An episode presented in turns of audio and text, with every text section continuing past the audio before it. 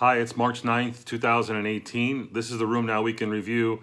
I'm Dr. Jack Cush, Executive Editor of RheumNow.com. This week we have a few new regulatory announcements that are of a surprise.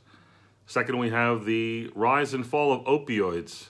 And lastly, what you can prevent either with a fish diet or with bariatric surgery.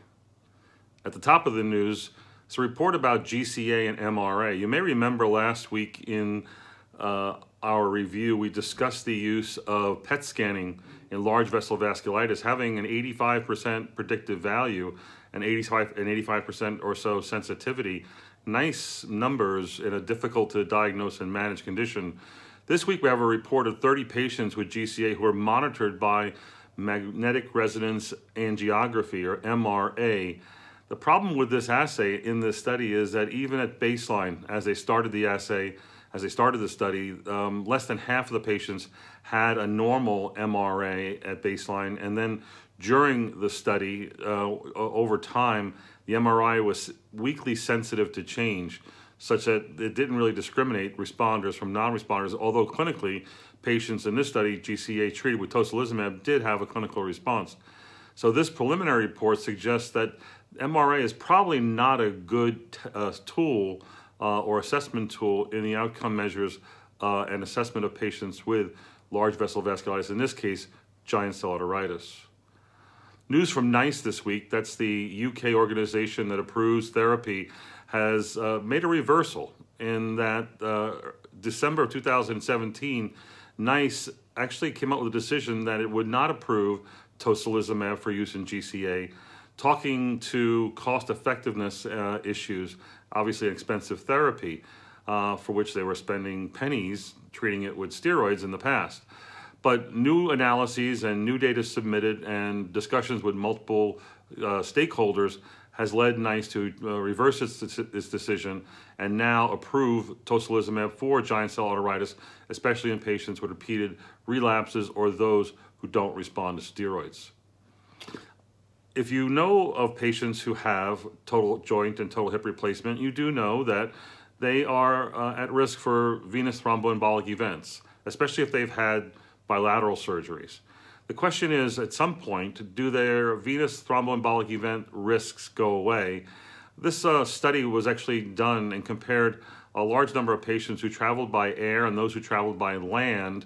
Um, uh, and they, they, had to do, a, a, I think, almost three hours of, of travel uh, by, by air uh, to make their follow up visits. And they found that patients who were traveling by air uh, to and from the hospital after their hip replacement or knee replacement, that those patients had a, a doubling of the rate, excuse me, a tripling of the rate of venous thromboembolic events, 1.64% versus 0.58%. Um, I myself have had bilateral knee replacements and do wear, um, you know, TED hose, uh, compression stockings when I'm taking uh, airplane trips, and it seems to be a wise idea uh, uh, in patients who had these procedures. So again, there is a low risk, but it is more in people who are traveling who've had major lower limb surgery.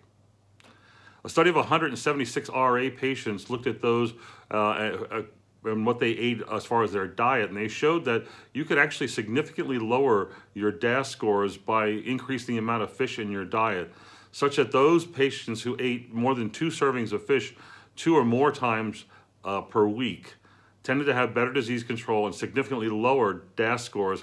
And that the more you increased it, the more you had a lowering of your DAS scores, such that for each additional serving of fish, the DAS CRP was lowered by 0.18 you know, good reason to suggest fish for your patients. There's also historic data that says that patients who eat a lot of fish are more at a lesser risk of developing rheumatoid arthritis. Bariatric surgery was looked into this week, comparing it to lifestyle modification in obese diabetic patients. Uh, there's no arthritis outcomes here, just looking at the benefits of weight loss and how you do it. If you do it through uh, um, lifestyle modification and diet, uh, you're less likely to achieve your goals than if you use bariatric surgery. Uh, the bottom line is that for the different methods of bariatric surgery, it was significantly better uh, and measured in all ways, including those who were able to stop their diabetes medicines. So, if you actually had a gastric bypass surgery, the more radical procedure, you were 17, 17 times more likely to go off of your diabetes medicine. If you actually use gastric sleeve, also an effective therapy, less radical, less radical, you are seven times more likely to go off your diabetes medicines. And if you had the um, less effective, but nonetheless often done, gastric lap band surgery, you are only four times more likely to go off your diabetes medicines.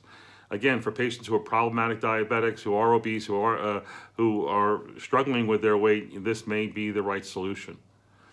An interesting study by the name of the HUMOR trial looked at the efficacy of patients on Humira who have erosive osteoarthritis. It's a relatively small trial of 51 patients, but it did show that patients who were taking adalimumab for erosive RA, there was no benefit as far as a reduction in pain, reductions in synovitis, or in reductions in bone marrow lesions, adding it to the stockpile, the large stockpile of drugs that do not work in erosive osteoarthritis. This is problematic. We do need therapies. We do need more research in this area. Rituximab, uh, as you know, is a common drug that's used in both, used in both rheumatology and in oncology.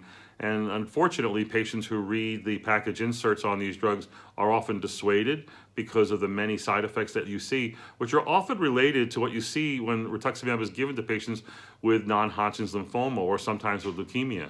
What is actually known, though, from this review was that the adverse event rates are much, much higher in patients who are on uh, rituximab for lymphoma leukemia, range from 25 to 36% of patients, and was much lower in those who received it for autoimmune disease, where it was only 9 to 17%. You're more likely to have adverse events if you had splenomegaly, anemia, a history of uh, drug allergies, and increasing age. Tofacitinib's in the, in the news this week, and, and, and I threw a tweet out there about its dosing in uh, renal impairment. Actually, actually, you should know that you don't have to adjust the dose of tofacitinib if you have mild to moderate renal impairment. But you should know also that the drug was really never studied in patients with a uh, creatinine clearance of less than 40 in RA and less than 50 in PSA. But for most patients you know, who have mild renal impairment, there is no need to dose adjust. The big news is that today, Friday, the, the 9th of of March, we actually have uh, a news that from yesterday where the FDA panel, uh, the GI panel, voted in favor of approving tofacitinib for the treatment of moderate to severely active ulcerative colitis. This is a study of adult patients. They looked at multiple studies, they looked at multiple regimens. They voted unanimously across the board, 15 to 0, uh, for approval, and for approval at a dose of 10 milligrams BID. Um, they actually voted against uh, requiring or suggesting a study where there would be an induction uh, study of 10 milligrams BID followed by 5 milligrams BID maintenance. Uh, and, and obviously, they were persuaded strongly by the 10 milligram data. Now, again, usually the FDA follows the recommendation of the advisory panel, but in this case, that would be a breakthrough because uh, 10 milligram dose BID was sought for with other indications and denied largely because it was not thought to have additional benefit uh, uh, and with no risk. In fact, they were concerned about the risks of 10 milligram BID. And there's some suggestion it might be a little bit more side effects at that dose. Here, this would be the first time that 10 milligram BID would be the recommended dose if it is to be approved for ulcerative colitis as recommended by the panel. Now, the FDA could come back and say, no, we're only going to uh, approve the lower dose, but the strength of the data was not quite as great as with uh, 10 milligrams BID. Uh, opioids are in the news this week. Uh, sad news from the CDC. Um, the CDC had a webinar where it reported that in a one-year time frame, from July 2016 to July 2017, opioid-related overdoses increased by 30% nationwide. Regionally, it varied and was high as 70% in some places, uh, and, and it's really quite shocking that this problem continues. Uh, we do need better education to curtail the use and abuse of opioids. Uh, there was another important paper that was found in, in, in JAMA, which studied the use of either opioids or non opioid analgesic medicines in patients requiring pain meds for either chronic back pain, chronic uh, hip or knee pain, usually due to osteoarthritis. This is a 240 patient study from the Veterans Administration where patients either received an opioid that could be escalated to many different forms of opioid, starting out with uh, hydrocodone and ending up with fentanyl and, and even more, uh, more uh, stronger uh, OxyContin like medicines. um, or they were randomized to receive acetaminophen and then escalated to receive nonsteroidals and maybe at the very end tramadol. So opioid versus non-opioid, no difference in overall functional outcomes nor in reductions in pain. Both groups started out with a pain score of about 5.4. Those that went on the non-opioids dropped to 3.5 and opioids dropped to 4.0. While that is slightly significant in favor of the non-opioids, it's not a major difference. Uh, hence, opioids are not definitely better in these patients who have chronic pain. Moreover, the opioid patients were more likely to have more adverse events, double the rate, 1.8 versus 0.9%, and that was significant. Again, this is important because in the management, uh, initial management of chronic pain uh, patients, that opioids should not be the first choice, that there are other agents that work just as well, if not better. Uh, lastly, there's an interesting report about um, severe um, uh, cytotoxic T cell mediated skin disorders like Stevens Johnson syndrome and toxic epidermal necrolysis. These are very, very dangerous conditions arising from drug reactions um, for which the, they may be hard to treat. This particular study looked at 96 patients with either um, TENS or SJS, Stevens Johnson syndrome, or toxic epidermal necrolysis, and looked at the uh, efficacy of etanercept and showed that uh, etanercept was able to decrease mortality, reduce the time to resolution of skin lesions, and also reduce the amount of GI hemorrhage. Uh, I, I, was not aware of TNF inhibitors prior to this being used for this purpose, and I think this is a nice advantage and an interesting study. That's it for this week at RheumNow. Uh, tune into the website to find more of these uh, reports, to get the links, to read more on these articles. Be sure to sign up for the podcast on iTunes or on um, Stitcher or whoever you listen to your podcast on. That's it. We'll see you next week on RheumNow. Enjoy.